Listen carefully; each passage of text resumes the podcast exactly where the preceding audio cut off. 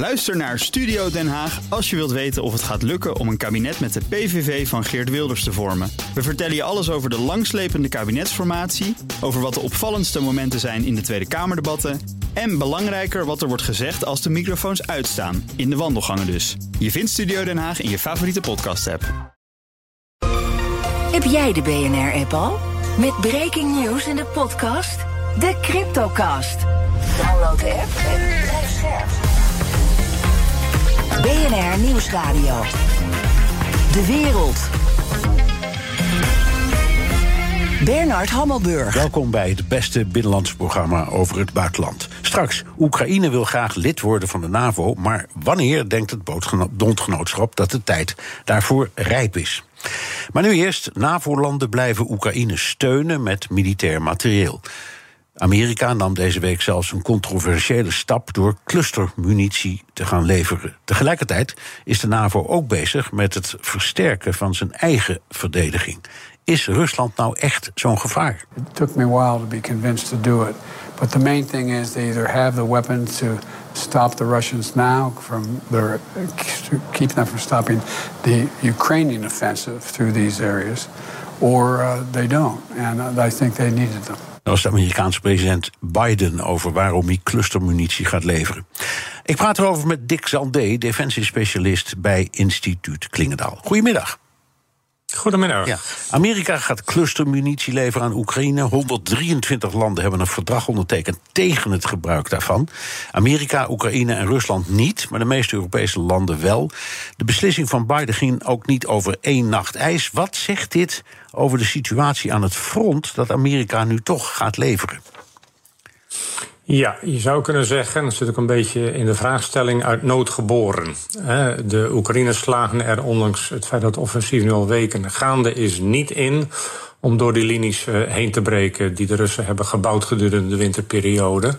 Uh, en dat komt mede doordat ze te weinig wapensystemen hebben om daar constant op te vuren. Dus ze hebben eigenlijk tekort aan artillerie. En daardoor ook aan artilleriegranaten. Uh, en wat de clusterbom doet, is natuurlijk met een enkele granaat die je afziet of een raket, die splitst zich dan vervolgens in de lucht uiteen boven het doel en die verspreidt al die kleine munitiedingetjes. Dus dat helpt dan om grotere gebieden onder vuur te nemen, terwijl je toch minder granaten uh, moet, uh, moet afvuren. Nou, dat is een puur militair technisch verhaal. Er zitten natuurlijk allerlei andere aspecten aan vast, maar dat is denk ik eigenlijk ja. de reden waarom de Amerikanen overstag zijn. Ja, ja ik, ik, ik, begrijp het helemaal. ik, ik had een beetje de indruk dat die clusterbom ook een soort noodgreep was, omdat Biden zeer nadrukkelijk, Jake Sullivan, trouwens een veiligheidsadviseur, ook zei: er is simpelweg te weinig munitie. Um, ja, ja, dat klopt. Ja. Zeker, er is te weinig munitie. Um, en de Oekraïners kunnen daardoor al veel minder afschieten dan de Russen doen. Want daar draaien de fabrieken op volle toeren. En de Russen hebben bovendien natuurlijk gestandaardiseerde munitie. Dat is ook een probleem aan de Oekraïnse kant. Want ze hebben allerlei wapensystemen van het Westen gekregen. Maar die zijn niet gestandaardiseerd. Dus ze hebben heel veel verschillende soorten munitie ook uh, nodig. Ja, en dat beperkt natuurlijk ook de uitwisselbaarheid daarvan tussen hun wapensystemen. Ja, ik, ik meen ook, ik las dat zo'n um, clusterbom uh, wel heel erg lijkt op een gewoon artilleriestuk. Ook 155 mm. Dus je, je kan hem bij wijze van spreken in een van die systemen stoppen. Klopt dat of is dat een misverstand? Die, die, die zijn via raketten af te vuren, die zijn via uh, meer traditionele granaten af te vuren in allerlei vormen volgens mij. En dat is denk ik ook niet zozeer het probleem.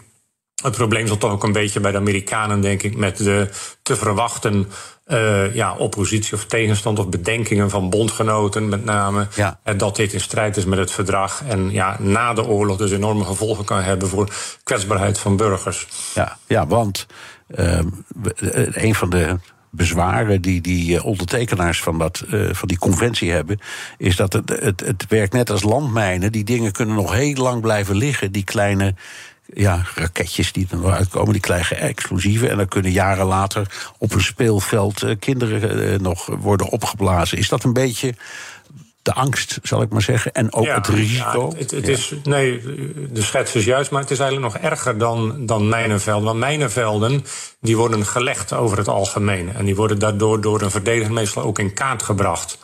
En dat betekent dat wanneer de strijd voorbij is, als je die kaarten maar hebt of die kennis hebt, dan kun je die velden markeren. En dan kun je zorgen dat er niemand doorheen gaat lopen. En zo voorkom je slachtoffers. En vervolgens kun je die gaan opruimen. Maar bij clusterbommen is dat niet zo. Dat verspreidt zich over een heel groot gebied. Deels zullen die ontploffen, deels blijven die liggen. Zeker als het in een gebied is waar bijvoorbeeld veel modder is, uh, enerzijds, of misschien waar veel bebouwing is, dan kunnen die overal terecht raken, waar ze niet te markeren zijn. Ja, en dan kan dus inderdaad, als eenmaal de oorlog voorbij is, kunnen daar heel veel onschuldige slachtoffers uh, vallen. Ja, nou was uh, het verhaal, het frame, het doet er even niet toe hoe je het noemt, ons, ons verhaal de hele tijd. Uh, het kan allemaal even duren, maar Oekraïne gaat gewoon winnen. Is dit niet impliciet een erkenning dat dat helemaal niet zo zeker is? Dat dat gebeurt? Ja, maar hij heeft daarbij nooit gedefinieerd wat winnen betekent. Hè? Ja, nou ja, dat, dus ja, dat is waar. Je kunt zeggen niet. Zoals Zelensky voortdurend zegt, of is het dat Rusland op de knieën ligt, maar dat er toch een onderhandelingsresultaat uh, uitkomt. Waarbij er toch ook enige concessies aan Rusland worden gedaan. Dus winnen kan, kan allerlei vormen aannemen. Maar dit tekent wel, denk ik, uh, als je kijkt naar het uh, slagveld, dat Oekraïne grote moeite heeft om er doorheen te komen. En in die zin uh, is misschien de verwachting toch wel te hoog gespannen geweest. En blijkt nu uh, dat die Russische verdediging toch ook veel sterker is dan men misschien wel vermoedde destijds. Ja. En ook het vertrek van de Wagner-groep heeft daar kennelijk geen verandering uh, in gebracht. Nee, nee. Het is mede ook het gevolg van het feit dat Rusland natuurlijk toch de lange periode van de winter en het vroege voorjaar heeft kunnen gebruiken om die verdedigingslinies aan te leggen. Ja. Hadden ze die tijd niet gehad, ja, dan was het nu iets makkelijker geweest om er doorheen te komen. Ja, maar de, de, ik zeg, de, de, de, analy de, analyses struikelden over elkaar heen de afgelopen tijd dat Rusland toch dat je duidelijk kunt zien dat Rusland zwak is en oude wapens heeft en niet goed georganiseerd is. En ga zo maar door. En ik dan denk dan, ja, dat was dan toch misschien een beetje wensdenken. Er zijn duidelijk voorbeelden van dat dat ook zo was. om te beginnen natuurlijk de grote mislukkingen in het noorden en het oosten van uh, Oekraïne destijds. Vorig jaar heb ik het dan over, in het voorjaar. Vervolgens dat ze toch in de zomer een belangrijk stuk grondgebied verloren hebben ten oosten van Kharkov. Uh, en nu toch ook her en der uh, verliezen moeten incasseren langs de frontlijn. Maar die zijn niet zodanig dat er sprake is van een grote strategische doorbraak. Kijk, de Russen hebben natuurlijk de tijd ook gebruikt om zich te hergroeperen, te versterken. Ze hebben niet voor niets die dam opgeblazen, want daarmee hebben ze een aantal elite-eenheden die daar lag aan de oostoever van de Dnieper de Dnipro in het Oekraïens, die hebben ze kunnen verplaatsen naar uh, het gebied meer in het centrale gedeelte van het front. Omdat daar meer ervaren strijdkrachten nodig waren. Dus ja, zo hebben ze allerlei maatregelen genomen in de tussentijd. Om het voor het Oekraïnse offensief, dat natuurlijk heel lang aangekondigd ook was. Dus konden ze het verwachten. Om daar beter voor uh, klaar te zijn. Ja, even over, over um, ik zou maar zeggen, de, de technische kant van het oorlog voeren. Maar ook de principiële kant van hoe ver ga je als bondgenoot. De, de Britten hebben een tijdje geleden besloten om uh, lange afstandsraketten te gaan leveren.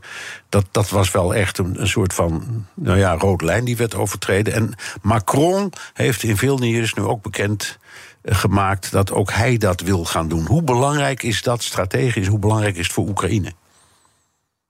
Dat, dat is in die zin belangrijk dat je met die, uh, de Fransen noemen dat geloof ik de Scapal en de Britten noemen de Storm Shadow, dat je met die raketten die vanaf een vliegtuig worden gelanceerd, maar ver van de frontlijn, dus die vliegtuigen komen niet in de luchtverdedigingszone van de Russen, en kun je dan enige honderden kilometers verder kun je doelen raken achter de Russische frontlinie. Dus dat is vooral van belang om logistieke opslagplaatsen, denk aan munitiedepots, command, eh, commandocentrales, verzamelplaatsen hè, die daar zijn, voordat ze naar het front gaan, om die daarmee uh, te treffen. Maar eventueel ook bruggen die de verbindenis vormen naar de Krim, zou je daarmee kunnen treffen.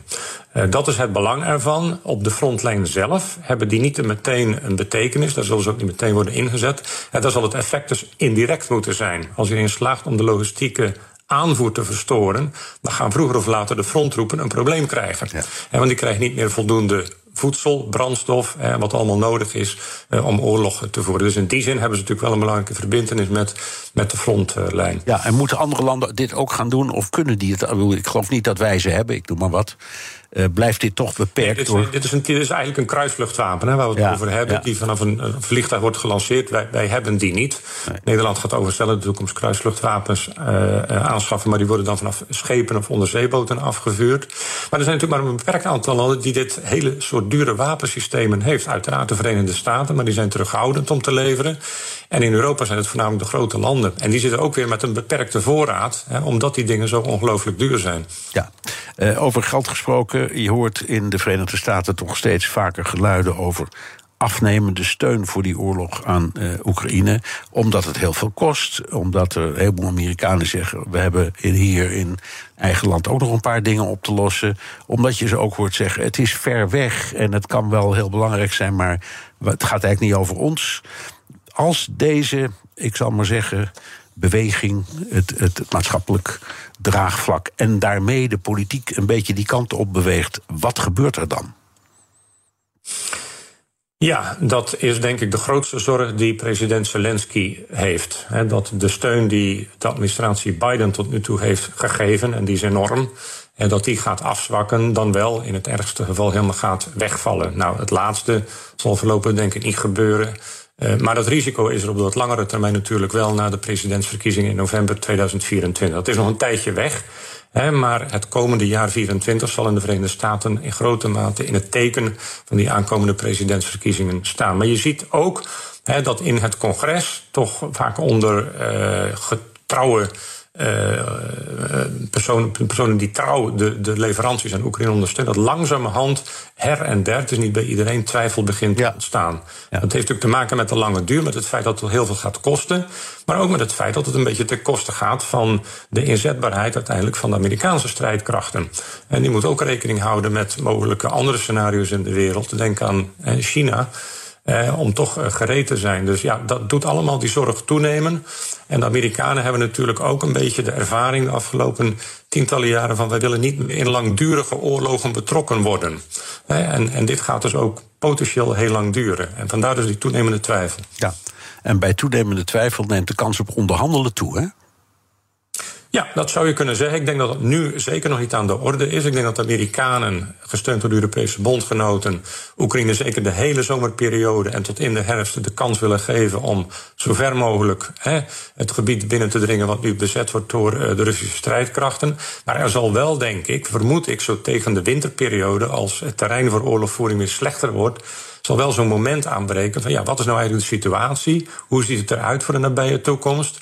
moeten we niet langzamerhand eens gaan kijken of we toch met uh, Moskou moeten gaan praten? En we bedoelen. En, en, wie is we? Geweest, want er is een groep van voormalige denktankers. Ja, maar wacht, die dat ja, eigenlijk een beetje aan het onderzoeken. Ja, met, met Lavrov in, in, in, in, in New York is dat gebeurd. Maar, maar als we praten over we moeten gaan praten met de Russen, bedoelen we dan de Amerikanen moeten gaan praten met de Russen? Nou ja, uiteindelijk zal dat natuurlijk uh, Kiev moeten zijn. Uh, Zelensky's uh, mensen. Dan wil hij zelf ad ultimo. Maar ja, het kan best dat zoiets begint via bijvoorbeeld een Amerikaans-Russische lijn. Ja. Waarin wat onderzocht wordt, waarin wat getest wordt. Waartoe zijn de Russen bereid? Ja. En voordat dat leidt tot de formele betrokkenheid van, uh, van Kiev. Er zal wel voortdurend geconsulteerd worden met Kiev, daar ben ik van overtuigd. Ik denk niet dat de Amerikanen dit volstrekt op eigen uh, houtje zullen doen. Want dan is natuurlijk de overname door Kiev, als het erop aankomt, die, die kans is heel gering. Ja, dus je moet ze vanaf het begin wel bij betrekken. Dit is BNR De Wereld. Mijn gast is Dick Sandé, defensiespecialist bij instituut Klingendaal. Allies have also approved the most comprehensive defense plans since the end of the Cold War. Under our new plans, NATO aims to have 300,000 troops at high readiness including substantial air and naval power. Ja, dat was Stoltenberg. Die, die, die kondigde een, belangrijkste uitkom, een van de belangrijkste uitkomsten van die NAVO-top aan. Uh, namelijk dat de oostflank versterkt gaat worden. Hè. Dat, is dat is een heel plan. Uh, om, dat zijn nu, geloof ik, uit mijn hoofd 12.232 man verspreid over acht landen in Oost-Europa. Dat zou omhoog gaan naar uh, eh, 5000 per land. Dus dat worden dan 40.000. En uiteindelijk naar 300.000. Uiteraard uh, niet allemaal tegelijk, hè, dat wordt, dat, maar, maar, maar toch. Het, het roept verschillende vragen op. Waarom is het nodig als wij de veronderstelling hebben dat, dat Oekraïne misschien Rusland wel kan verslaan, of in elk geval monddood kan maken, waarom moet je dan die enorme extra inspanning doen in Oost-Europa? Uh, een aantal redenen. Ondanks het feit dat Rusland niet uh, erin geslaagd is om heel snel Oekraïne op de knieën te dwingen, heeft het dus wel aangetoond dat het gewoon een land durft binnen te vallen. Land wat onafhankelijk is, internationaal rechtelijk is erkend en noem maar op. En daarmee eigenlijk de hele internationale orde uh, heeft geschonden. Nou ja, dat wekt groot wantrouwen en doet de vrees toenemen dat dat eventueel ook met een ander land zou kunnen gebeuren. Ja. Tweede reden is de Baltische Staten in het bijzonder, als we het hebben over de Oost-Europa, die zijn uh, militair gezien heel kwetsbaar. Uh, die hebben heel weinig strategische diepte, want heel snel sta je met je voeten in de Oostzee. Uh, dus je kunt niet als een vijand je binnenvalt, je ver terugtrekken en een tegenaanval inzetten, want dan ben je eigenlijk bij al verslagen. En dat is de reden dat vooral de Baltische landen, en veel meer dan de Polen en de landen meer naar Zuidoost-Europa, dat die vooral aandringen om die voorwaartse presentie, die nu inderdaad vrij beperkt is, dat die inderdaad verruimd gaat worden tot formaties van de hoogte, grootte van een brigade. En inderdaad, dan heb je zo over 4000 man ongeveer. Ja, ja. En... dus het is ook niet zo dat het in al die landen waar NAVO-strijdkrachten nu zijn zal gaan gebeuren. Er staat ook in de tekst van Vilnius heel nadrukkelijk, hè, when required. Ja. En when required is met name hè, of die landen zelf dat heel graag willen. Ja, en daarom wordt het ook een snelle reactie-eenheid genoemd. Hè. We, we, we zorgen dat we die mensen paraat hebben, maar ze hoeven daar niet lijfelijk aanwezig te zijn elk moment. Nee, dat hoeft niet. Nee, wat, maar, maar even, wat, wat, ja, wat betekent het nou bijvoorbeeld voor de Nederlandse krijgsmacht? Hoe, hoeveel man moeten wij gereed hebben, paraat hebben om te kunnen deelnemen aan zo'n actie als er op dat knopje wordt gedrukt? Dat zal dus gaan afhangen natuurlijk van de invulling van de plannen die Sakeur nu heeft voorgelegd en die door de, uh, door de uh, raad zijn goedgekeurd in Vilnius. Uh, want die moeten natuurlijk wel uitgewerkt worden in overleg met de lidstaten. Want ja, Sakeur kan wel zeggen: ik wil A, B en C. Uh, maar het zijn de lidstaten die bepalen wat A, B en C is, wat ze kunnen leveren. Ja. En uh, dat gaat nu dus gebeuren. In het, in het even, even, even Sakeur is de bevelhebber over Europa. Ja, de hoogste militaire baas van de NAVO. Ja. Um, en ja, nu gaat het natuurlijk voor Nederland om wat gaan wij daar dan aan leveren. Nou, dan moet je een beetje kijken naar wat doen we eigenlijk al. Want daar kom je logischerwijs terecht. Wij zitten gehecht uh, aan de Duitsers in Litouwen. Uh, waar toevallig ook de NAVO-top plaatsvond. Uh, en we leveren dat tot nu toe steeds uh, een eenheid van compagniegrootte. Denk aan 150 tot 200 man ongeveer. De Duitsers hebben gezegd, nou, wij gaan onze battlegroup, dat is een eenheid van 1500, max 2000 man, die gaan wij opkrikken naar 4.000, 5.000 man. Dat wordt een echte brigade. Dan sluit ik niet uit dat de Duitsers zeggen: Nou, Nederlanders, dan verwachten wij dat jullie ook hè, opschalen. Misschien wel naar de grootte van een heel bataljon. Dat zou betekenen hè, dat Nederland eh, in plaats van een compagnie daar nu dan een bataljon moet gaan vestigen. In ieder geval het materieel. Uh, personeel is dan optioneel, hè, dat je af en toe invliegt, ze ja. oefenen en ze gaan weer terug. Maar dat betekent nogal wat. Dat betekent dat al het materieel voor dat bataljon moet opgeslagen worden in Litouwen. Want anders heeft het geen zin. En dat gaan de Duitsers dus ook doen. Die gaan het materieel voor zo'n brigade, althans hun aandeel daarin, gaan ze helemaal opslaan in uh, Litouwen. Nou, dat is iets, daar is in Nederland ook nog niet over gesproken, maar dat kan het mogelijke gevolg zijn. Dus dat is één. Daarnaast hè, zegt de NAVO-bevelhebber, ja, ik moet permanent moet ik meer strijdkrachten snel inzetbaar kunnen hebben. Dat is niet noodzakelijkerwijs alleen maar de Nederlandse bijdrage in Litouwen. Dat kan ook bijvoorbeeld zijn voor Finland, Zweden, voor het noorden van Europa. Dus voor alle NAVO-landen zal straks gelden. En van de strijdkrachten die je hebt, zul je meer eenheden op paraatheid moeten zetten die snel inzetbaar zijn. En dat heeft dus personele consequenties. Ja. Dat heeft ook enorme materiële consequenties en logistieke consequenties. Want zo'n eenheid kan alleen maar worden ingezet als alles beschikbaar is, personeel en materieel. Oké, okay, heel kort, want we hebben eigenlijk geen tijd meer. Maar toch, hoe lang duurt het voordat we dit overeind hebben? Dat gaat natuurlijk per land verschillen. Sommige landen zijn al druk bezig. De Duitsers zijn al een aantal jaren bezig om hun krijgsmacht daarvoor om te vormen. Uh, wij trouwens ook in Nederland, maar we hebben nog heel veel te doen. En ons probleem trouwens ook van de Duitsers is vooral, he, primair is vooral personele tekortkoming. Ja. We zitten nog steeds met 6.000, 7.000 vacatures, vooral bij de landmacht. Ja, dat zal echt opgelost moeten gaan worden. En men is er heel druk mee bezig om te kijken hoe dat aangepakt kan worden. Uh, want ja, je kunt heel veel geld in die investeringen doen voor het materieel, maar als het personeel er niet is, dan is het nog steeds nutteloos. Nee. Dus dat moet wel samen gaan. Dank. Dick Sandé, defensiespecialist bij Instituut Klingendaal. Blik op Europa. En dat doen we met Europa-verslaggever Geert-Jan aan in Vilnius. Geert-Jan, je bent de afgelopen dagen bij die NAVO-top geweest. Hoe kijk jij erop terug? Nou, als ik de termen moet gebruiken die de wereldleiders gebruiken, dan zou ik moeten zeggen tevreden en geslaagd. Maar er zitten toch wel een paar uh, haakjes en oogjes aan deze uh, NAVO-top. Laten we naar een aantal van die leiders luisteren en dan kijken hoe we zijn gekomen tot het resultaat dat er nu ligt. Allereerst uh, de Belgische premier Alexander De Croo. Soms moet je hem zeggen: uh, rustig, niet te snel. je zal waarschijnlijk wel bekomen wat je wil, maar, maar, maar trek onszelf niet mee in die oorlog. Dat is de zeer delicate evenwichtsoefening die wij moeten doen. Volledige steun aan een land dat in oorlog is met Rusland. Maar wij moeten er alles aan doen om zelf niet in die oorlog betrokken te worden als NAVO-landen. Ja, waarom laat je nou uh, juist de Belgische premier de Croo horen? Hij heeft het over Zelensky en hij zat ermee aan, uh, aan tafel tijdens een diner. En uh, de kroog geeft aan, nou ja, je moet Zelensky uh, een beetje afremmen. En dat hebben we meer gehoord deze top. Zelensky wil heel veel hebben. ben Wallace had het zelfs over, het is geen Amazon waar je iets bestelt en het dan een dag later hebt. Je moet af en toe op je beurt wachten. Heel veel kritiek op die uitspraak ook geweest. En het is interessant, want aan het begin van de top hebben de NAVO-landen dus echt maandenlang met elkaar moeten overleggen. Waar willen we heen en waar zijn onze rode lijnen? Eén ding nog daaraan toevoegen. Zelensky had het over een roadmap. Hè. We willen een tijdspad richting de NAVO. Dat is niet alleen uit zijn koken gekomen, maar ook uit die van gastheer Litouwen. En aanvullend Polen, Estland, Letland. Je kunt dus zeggen, er is een aantal landen binnen de NAVO dat net zoveel recht op die kritiek heeft om die te mogen incasseren als Zelensky. Want die hebben samen dit plan bedacht. De rest van de NAVO is er alleen niet mee akkoord gegaan. Nee. Als we het over de NAVO-top hebben, moeten we natuurlijk ook even over secretaris-generaal Stoltenberg hebben. Die laten we even aan het woord. Today we meet as equals. I look forward to the day we meet as allies. And again, a very warm welcome to you, please. Ja, Bernard.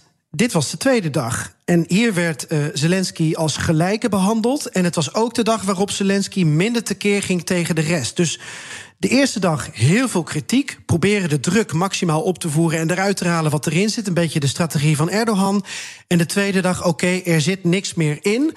Dit is het. Ik moet nu eigenlijk accepteren dat ik in ieder geval als gelijke op deze NAVO-top wordt behandeld. En dat is misschien ook al heel wat. Ja. We hadden het eerder, eerder in de uitzending over het besluit van Amerika om clustermunitie te leveren aan Oekraïne. Minister Ollongren heeft daar tijdens de top commentaar op gegeven. Ben je er nog, Geert-Jan? Zeker. Ik uh, dacht, we gaan Ollongren even beluisteren. Uh, Oké, okay, ik laat horen. And knowing that the enemy is using uh, cluster munition and, and uh, even worse, I would say, than that. This, this is a solution between two countries that did not sign the treaty, that we cannot vocally support in any way, but that is explicable from a military perspective. Ja, het is verdedigbaar, zegt ze.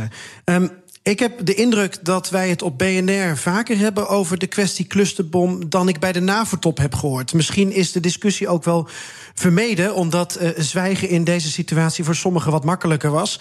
Uh, Blinken die had het over zonder clusterbom is Oekraïne weerloos. En om die reden zegt Ollongren het is verdedigbaar. Nou, wat ik al zeg, het is eigenlijk redelijk doodgezwegen nadat er wat, wat discussie was, toch om die eenheid uit te stralen. En het is eigenlijk nu in een of andere doofpot gestopt en het gaat gewoon naar Oekraïne. Ja, maar het blijft een beetje gek als je weet dat Nederland die conventie heeft ondertekend tegen clusterbommen. En Ollongren dan zegt van ja, nee, je moet het toch maar begrijpen in dit geval. Hè. Dus in feite. Is, we krijgen toch een soort schouder. Oké, okay, ja. uh, je, je, hebt het een aantal keren gehad over de Tsjechische president uh, Pavel, want die had jij voor de microfoon. Uh, with the new regional plans, uh, it's a little bit different because up to now all of the plans uh, were uh, um, mostly based on voluntary force contributions.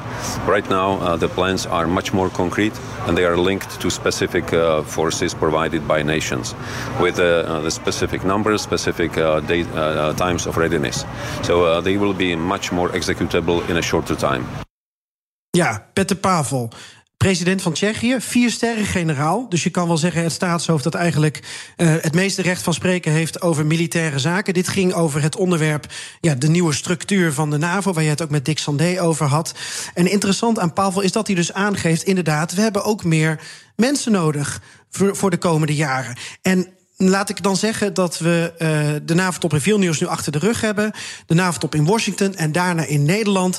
Dan zal het op een of andere manier met de NAVO-landen toch ook moeten gaan over hoe komen we dan aan al die mensen die we voor onze plannen willen hebben. Nogmaals, de NAVO gaat er niet over.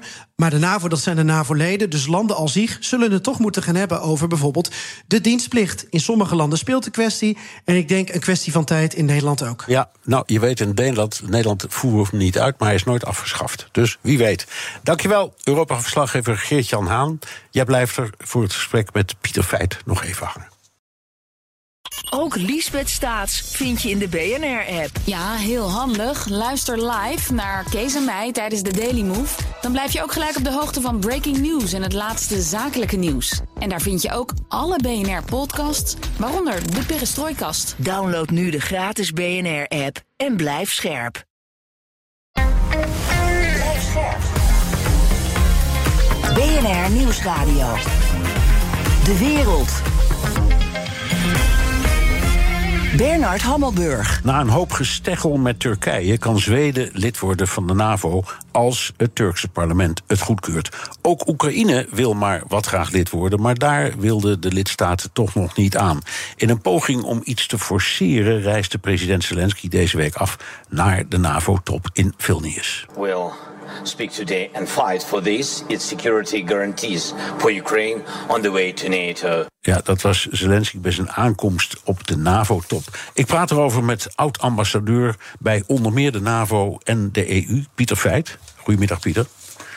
Goedemiddag, Bernard. En uh, uh, Geert-Jan Haan, uh, onze Europa-verslaggever, is ook nog steeds in Vilnius en luistert mee en zal ongetwijfeld af en toe uh, eventjes invallen met spitsvondige vragen en opmerkingen. Uh, even over dat Oekraïense lidmaatschap. Dat is voorlopig van de baan.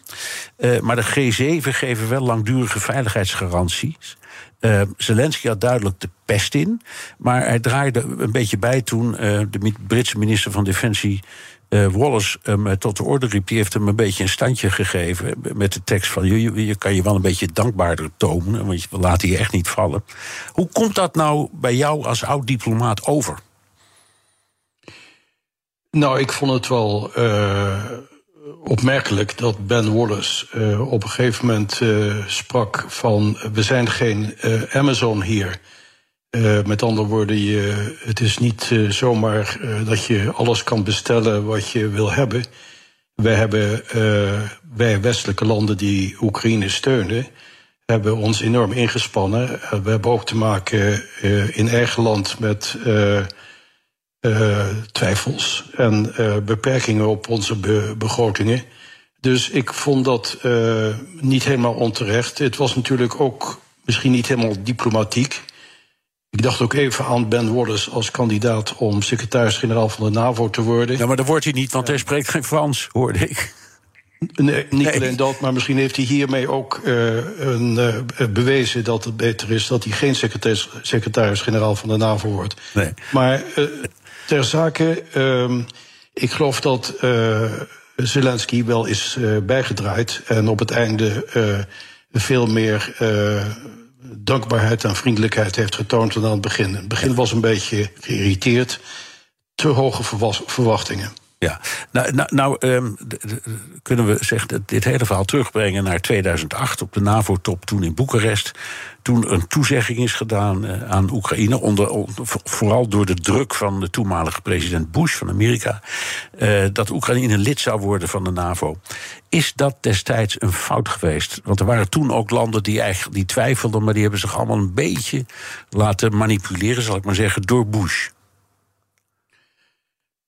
Nou ja, ik geloof dat wij uh, in de tijd in 2008 nog in de veronderstelling verkeerden dat, uh, dat wij als Westen met Poetin, uh, Rusland, zaken konden doen. En dat we daar een constructieve, misschien wel competitieve, maar toch een positieve verstandhouding zouden kunnen blijven houden. Met name op het gebied van ontwapening, wapenbeheersing. Uh, er was toen ook nog sprake van de belangrijke economische uh, banden die we met Rusland hadden op het gebied van energie. Dus dat noopte tot voorzichtigheid. En uh, in die tijd was het ook duidelijk dat Oekraïne qua hervormingen nog erg ver stond van de, de noodzakelijke eisen die gesteld worden aan toetreding tot de NAVO. Ja.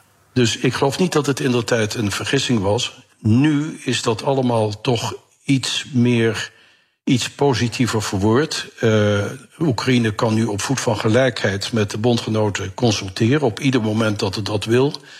En uh, er is dus een duidelijk perspectief van toetreding op twee voorwaarden. Ten eerste moet de oorlog worden, zijn beëindigd. En ten tweede moet er opnieuw uh, gedacht worden aan hervormingen. Dus die eis van hervormingen, die ligt nog steeds op tafel. Ja. Maar het is wel, geloof ik, eh, duidelijk voor een ieder dat Oekraïne enorme stappen uh, vooruit heeft gemaakt op het gebied van toezicht op de strijdkrachten, democratisering en dat er ook een serieus programma uh, in, uh, in, de, in de stelling is gezet voor de bestrijding van corruptie. Ja. Geert-Jan, je hebt daar die dagen met je neus pal bovenop gezeten. Heb jij nou de indruk dat Zelensky inderdaad is geschrokken van de uitval van Wallace? Of dat hij bij nader inzien ook wel inziet dat, dat hij toch behoorlijk deftig is behandeld door de NAVO en, en de G7? Ik ben er nog steeds niet over uit, Bernard, of Zelensky nou uh, doet alsof hij tevreden is, of hij tevreden is, of dat wij vinden dat hij tevreden mag zijn.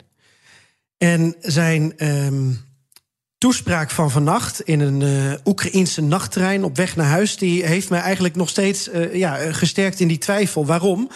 Hij heeft in die toespraak vannacht heeft hij in de eerste zinnen heeft hij oprecht zijn dankbaarheid getoond aan de NAVO-landen voor die veiligheidsafspraken die zijn gemaakt, met name vanuit die G7-landen. Hij heeft zijn dankbaarheid getoond voor nieuwe wapens. Um, en ook wel voor uh, wat meneer Feit al zegt, uh, de NAVO-Oekraïne-raad, dus op hetzelfde niveau consulteren. Dat was heel belangrijk voor Zelensky, een gelijke partner zijn. Maar dan komt hij, en dan is dit een sneer naar Wolles, zonder dat de naam Wolles valt. Hij heeft in zijn toespraak alle NAVO-landen afzonderlijk bedankt. Hij heeft Albanië bedankt, Slowakije bedankt, Japan bedankt, geen NAVO-land, maar goed, er moesten nog meer bedankt worden. Nederland bedankt, België bedankt. Ga zo maar door. En dat was natuurlijk um, ja, op zijn eigen publiek. In Oekraïne komt dat over als, nou, wat een, wat een dankbare president. Er zijn vast hele goede dingen daar in Oekraïne gebeurd. Maar dit was natuurlijk toch weer op zijn Zelensky's even uithalen richting die man, die toch eigenlijk zijn vriend is, maar dan weer zegt: Goh, um, even je mond houden. Ja, oké. Okay. Um, ik, ik, ik, moet toch even zeggen, wij, hebben gebruiken wel eens een door mij uitgedachte eh, term. Dat is uh, de Haan-doctrine, genoemd naar jou, Geert-Jan. En, en die luidt heel kort gezegd dat Zelensky doorgaans alles krijgt wat hij wil. Het lijkt altijd of het niet lukt en het lukt altijd. Hou je dat in deze kwestie ook vol? Nou, in dit geval leg ik dus ook, zoals ik eerder bij jou in de uitzending zei, een beetje de schuld bij de Litouwers.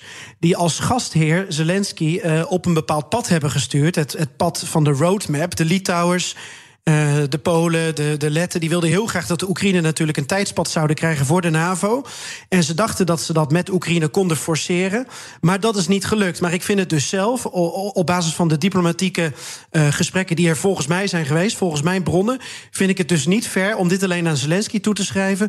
Dus kan ik nog steeds zeggen, ja, mijn idee van dat Zelensky wat hij zelf wil, um, dat hij dan alles krijgt. Ja, ik denk dat dat nog steeds, nog steeds wel van, van toepassing blijft, is. Ja, oké. Okay. De doctrine blijft overeind. Uh, uh, Pieter, hoe, hoe, sta jij daar tegenover? Zie jij dat ook, dat beeld? Want aanvankelijk hadden we een discussie of je wel uh, helmen mocht leveren. Of dat nou wel of niet viel binnen de, de, de, criteria. En uiteindelijk hebben we het over F-16's en over een, een, een NAVO-Oekraïne-raad. kun je zeggen dat summa summarum Zelensky toch eigenlijk alles krijgt wat hij wil? Nou, niet helemaal. Uh, en ik zeg dat met uh, aarzeling en ook misschien met, uh, met lichte spijt. Want ja, de situatie in, op het gevechtsveld is, is toch niet helemaal zo ideaal voor Zelensky als, als hij had gehoopt. En er stapelen zich toch wel wat, ik wil niet zeggen donkere wolken, maar toch wel wat, wat zorgen op als je denkt aan ten eerste uh, de stemming in de Verenigde Staten, uh, de voorzichtigheid waarmee Biden in, uh, in Vilnius is omgegaan met het hele dossier van de Oekraïnse toetreding tot het bondgenootschap. Um, ik denk dat dat hem toch te denken moet zetten um, dat het nog allemaal een beetje onzeker is in de toekomst. Die onzekerheid die heeft natuurlijk ook te maken met de volgende presidentskandidaat en mogelijk president in het Witte Huis, Trump. Ehm, de aandacht die de Amerikanen aan eh, China willen besteden. Eh, en ehm, het feit dat de Europeanen ook een beetje aan het eind van hun Latijn komen voor wat betreft wapenleveranties. Dus de arsenalen raken een beetje leeg. ik wil het niet ja, nee, ga je gang, sorry. Ik wil het niet dramatiseren. Uh, maar ja, de, zoals, zoals al eerder is opgemerkt, het blijft natuurlijk zaak dat er zo snel mogelijk, als het kan, een doorbraak komt aan het fonds. Ja. Uh, zodat er uh, vooruitgang wordt getoond. Ja. Of um, iets waar we ook even misschien over moeten hebben. Dat, dat geheimzinnige gesprek, of misschien niet zo geheimzinnig. dat in april heeft plaatsgevonden in uh, New York. Toen uh, de minister van Buitenlandse Zaken van Rusland, Lavrov, in New York was om de Veiligheidsraad voor te zitten. Die heeft toen met een groepje vooraanstaande Amerikanen gesproken die geen regeringsfunctie hebben. Uh, dat heeft waarschijnlijk te maken met wat ze daar noemen plausible deniability. Maar het thema was. Uh, misschien wordt dit toch een conflict dat niet echt beslist wordt. Moeten we niet vooruit gaan denken naar hoe een bestand er dan uit zal gaan zien? Is dit wat ook speelt in het hoofd van Biden? Nou, ik, uh, als je allereerst kijkt naar het communiqué van Vilnius, dan staat daar uh, een opmerkelijk zinnetje. Misschien niet zo opmerkelijk voor, voor kennis, maar er wordt aan het adres van Rusland heel duidelijk gezegd dat Rusland moet de oorlog beëindigen. En er kan geen sprake zijn van een erkenning van uh, door Rusland geannexeerde uh, stukken grondgebied van Oekraïne. Maar er staat ook bij dat de kanalen met Rusland open blijven. En ik geloof dat het uh, toch belangrijk en positief is dat regelmatig wordt afgetast of de Russen bereid zijn te onderhandelen. Nu is dit gedaan, zoals je terecht zegt, Bernard, door belangrijke oud-diplomaten en kenners, onder leiding van Richard Haas. Uh, ik denk dat ze daarbij hebben uitgevonden dat uh, van Lavrov dat Rusland op dit moment niet bereid is te onderhandelen. Dus dat is op zichzelf gewoon meegenomen dat ze dat even hebben getest. En dat het nu weer bevestigd is dat uh, Poetin op dit moment niet tot onderhandelen bereid is. Ik geloof niet dat dit verkeerd is. Ik, ik, ik denk dat er niet alleen langs dit kanaal, maar ook langs andere weg, via andere mogendheden misschien steeds wordt uh, gecheckt of, uh, of Rusland nog steeds op ramkoers ligt of dat ze bereid zijn om in te binden. Dit is Bernard de Wereld. Mijn gast is oud-diplomaat Peter Feit. Pieter Feit. Uh, we look forward to welcoming Sweden as a full member of the alliance based on the agreement I reached uh, last night uh, with President uh, Erdogan and Prime Minister Kristersson. Ja, Stoltenberg, na lang gesteggel met Turkije kan Zweden nou toch lid worden van de NAVO. Nou ja, dat, dat, dat, dat weten we nog niet helemaal, helemaal, zeker, maar we gaan ervan uit. Um, hij verwelkomt uh, Zweden al. Um, uh, Pieter, jij woont in Zweden en je ziet om je heen uh, hoe dat ligt, hoe dat voelt voor een land dat altijd neutraal wilde blijven. Hoe valt het? het valt als een enorme opluchting. men voelt zich veiliger men beseft zich ook uh, misschien dat er een mentaliteitsverandering moet plaatsvinden in, in dit land. Dat men misschien voor de toekomst wat minder ethisch, wat minder met een opgeheven vingertje en wat meer praktisch zakelijk moet zaken doen met, met de buitenwereld. niet te veel opinies altijd. Um, maar ik denk ook dat er nog steeds onzekerheid bestaat. Dus. Uh, ja, Van, vanwege die kwestie van dat het parlement nog moet ratificeren. Nou ja, ja, De belofte was in Vilnius zo snel mogelijk, as soon as possible. Nu zegt Erdogan dat is pas in oktober. Dus er kan nu nog van alles gebeuren. Er kan er weer een Koranverbranding plaatsvinden. Kunnen demonstraties voor de Koerden worden gehouden. Dus je weet het nooit of het nog uh, licht kan ontsporen. Maar nee, aan de andere kant, één ding zeg ik wel één ding zeggen. Dat de, het is een, een, procedure die gaat door het parlement, ratificatie. Als dat niet zo zou zijn, dus als het meteen was beslist, dan hadden we de, Erdogan er weer van beschuldigd dat het een dictator is die beslissingen neemt buiten zijn parlement om. Dus er zit misschien toch ook wel iets positiefs in. Nou ja, ik ben geen kenner van de, van de Turkse politiek, maar ik dacht dat Erdogan toch controle heeft over wat er in het Turkse parlement gebeurt. Ja, tuurlijk. Maar... Uh, en dat hij en dat hij gehandeld heeft in de aanname dat wat hij bepaalt, dat het ook door de volksvertegenwoordiging wordt, uh, wordt gevolgd.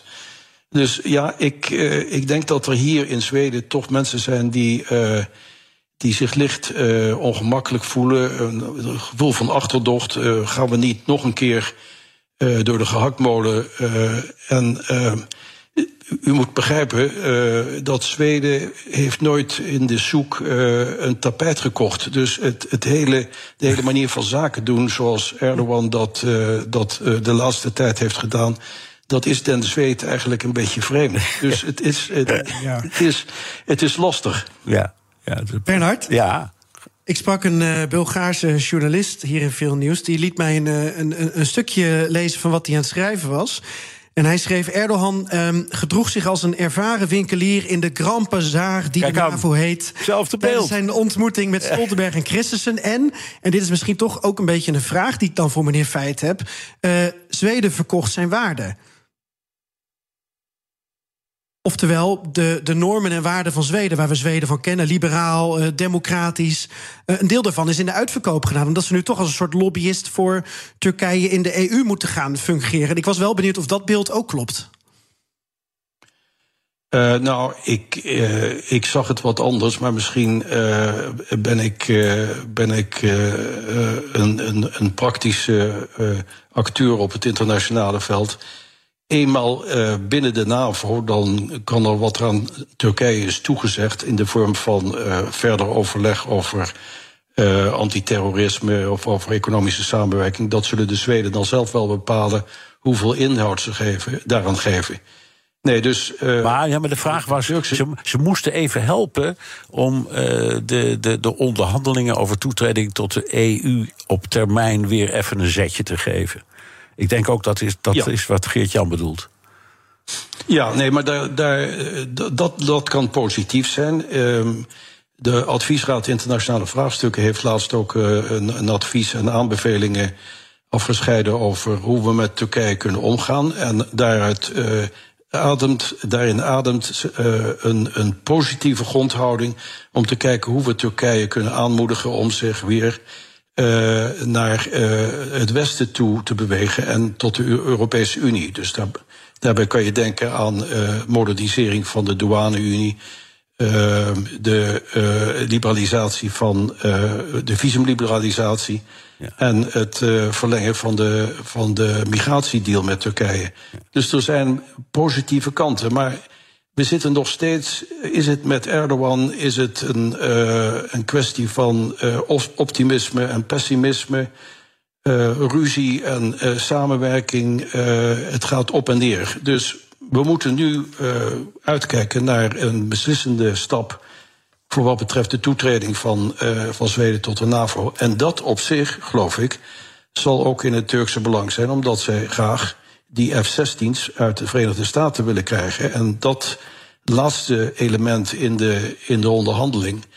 Dat ligt dus uh, bij de Biden-administratie en bij het Amerikaanse congres. En die hebben duidelijk gezegd dat uh, zonder definitieve toetreding en ratificatie van, de Zweedse, uh, van het Zweedse lidmaatschap er geen uh, leverantie kan zijn van F-16-toestellen. Nee. Nou, mijn indruk is ook dat ze er gewoon aankomen, hoor, die F-16's uiteindelijk. Dank Pieter Feit, oud-ambassadeur bij onder meer de NAVO en de EU. En uh, dank Geert-Jan Haan vanuit Vilnius. Postma in Amerika. Tijd voor het Amerikaanse nieuws door de ogen van onze correspondent in Washington, Jan Postma. Jan, de wereld keek naar de NAVO-top, maar in Amerika zitten ze gewoon midden in een campagne. En er was een fikse discussie over ijs. Ja, het is hier uh, warm, Bernard. En uh, dan komen we ook van ijs bij de kunst van de retail politics. Als een politicus zich onder de kiezers begeeft, handen schudden, laten zien dat je eigenlijk heel normaal bent, net als zij. Maar allemaal ook een beetje een toneelstukje natuurlijk, want het is uiteindelijk gewoon een campagnestop. Nou, normaal gesproken probeer je dan zo authentiek mogelijk te zijn. Dat probeert Biden elke keer, maar Trump natuurlijk niet. Die gaat tegenwoordig elke keer na een van zijn campagne-rallies ook even naar een lokale diner of een etensstand. En de laatste keer werd dat een Dairy Queen, een fastfood-tent die bekend staat om hun ijsjes. En dat is een plek waar Trump natuurlijk normaal gesproken niet zo snel komt. Um, en uh, waar andere politici dan uh, dus juist heel erg zouden benadrukken van... hé, hey, ik hoor hier thuis, doet Trump juist het tegenovergestelde. Het uh, bekendste ijsje van de Dairy Queen is de Blizzard. En ja, het geluid is heel slecht, want ze staan dus in zo'n in zo'n Dairy Queen. Maar ik laat het toch even horen. Dit zegt Trump over die Blizzard. Everybody wants a Blizzard.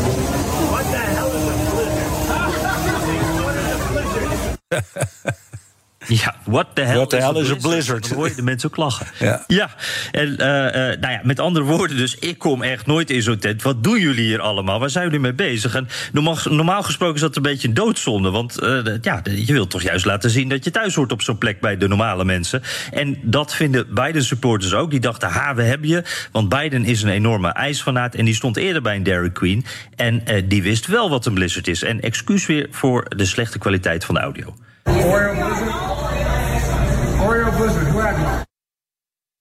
Ja, hier hoor je hem zeggen van hé, hey, een Oreo Blizzard. Wie had er eentje? Dus hij weet wel uh, uh, wie uh, of wat een Blizzard is. En hij houdt dan ook het ijsje even op de kop. En de kenners weten dan meteen, oh, dan weet hij waarover hij praat. Want als je hem op de kop houdt en het ijsje valt eruit, dan krijg je hem daar altijd gratis. dat weten alle Dairy Queen fans. Maar Trump supporters zeggen dan weer daarover: wat doet die verwarde man daar nou? Die is gek en wat een ongelofelijke aansteller. Dus zo werd er deze week druk geruzied over ijs. En het grappige is, Biden is natuurlijk op op heel veel manieren heel gemaakt. Uh, die heeft zijn eigen politieke verhaal tot in de puntjes uitgedacht. Maar ijs, dat geloof ik wel, dat is echt zijn uh, grote liefde. Ja. En Trump, die heeft er natuurlijk echt helemaal niets mee. En die zegt dat ook gewoon. En die krijgt dus net zo hard applaus als Biden. En iedereen heeft vervolgens ruzie met elkaar. Ik denk een klein metafoortje voor de campagne van dit Ja. jaar. Een republikeinse presidentskandidaat geeft je 20 dollar als je 1 dollar doneert aan zijn campagne. Wat is hier aan de hand? Ja, dit is een heel dure manier van campagne voeren. Doug Burgum, eh, de gouverneur van North Dakota, die mij altijd opvalt omdat er ook een plaatsje Burgum in uh, Noord-Nederland is, die zegt: Ik geef je een cadeaubon van 20 dollar als je mij 1 dollar doneert aan mijn campagne. En zijn campagne zegt: Dat doen we om de mensen te helpen met al die inflatie. En dan, het is een republikein, dus Bidenflation noemen ze dat. Een steuntje in de rug. Maar uh, er zit een hele duidelijke tactiek achter. Want om aan het eerste debat mee te mogen doen bij de Republikeinen, heb je namelijk zo'n 40.000 individuen individuele donateurs nodig. Mensen die je geld geven. En die Burger die heeft zelf wel geld. En die weet ook, ja, als je dat eerste debat niet haalt, dan kun je wel inpakken. Dus hij heeft nu 50.000 cadeaubonnen klaar liggen. En uh, ja, even rekenen, als iedereen 1 dollar geeft, dat is het minimum. Dan kost hem dat dus 950.000 dollar. Maar dan staat hij straks wel op dat debatpodium. En dat is natuurlijk uh, priceless. Ja, maar hij koopt dus stemmen, hè? heel simpel gezegd. En daar is ook wel wat discussie over. Ja, ja. Want uh, mag dit nou? Ja, uh, Ja. hij doet het en voorlopig komt hij er maar weg. Ja, en er zijn meer van dit soort trucjes. Ja, uh, Vivek uh, Ramaswamy, uh, ook zo'n kandidaat, die, die belooft donateurs een aandeel van al het geld dat ze voor hem ophalen. Dat is ook zo eentje waar door de FEC naar wordt gekeken van, nou, mag dit nou? Perry Johnson, een kandidaat uit Michigan, die geeft t-shirts van Tucker Carlson gratis weg in ruil voor een donatie. En ik vond het wel heel mooi en ook wel lief. Een congreslid die haar recepten met je deelt als je geld doneert. Dus voor 5 dollar geeft Katie Porter je haar recept voor gehaktballen. En dan wordt zij misschien wel senator. Ja, maar dat is dan, uh, dat is geen omkoping, dat is gewoon iets kopen, kun je nog zeggen. Dus, ja, dat zou je kunnen. Ja, ja, precies. Ja, okay, goed, het, het, blijven fantastische verhalen. Dank, Jan Postma, correspondent in Washington. Wilt u meer horen van dat fascinerende land? Luister dan naar de Amerika-podcast van Jan en mij. Er komt er straks weer één online. En tot zover BNR De Wereld. Terugluisteren kan via de site, de app Spotify of Apple Podcast. Reageren kan via een mailtje naar dewereld.bnr.nl. Tot volgende week. Ook Liesbeth Staats vind je in de BNR-app. Ja, heel handig. Luister live naar Kees en mij tijdens de Daily Move. Dan blijf je ook gelijk op de hoogte van breaking news en het laatste zakelijke nieuws. En daar vind je ook alle BNR-podcasts, waaronder de Perestrooikast. Download nu de gratis BNR-app en blijf scherp.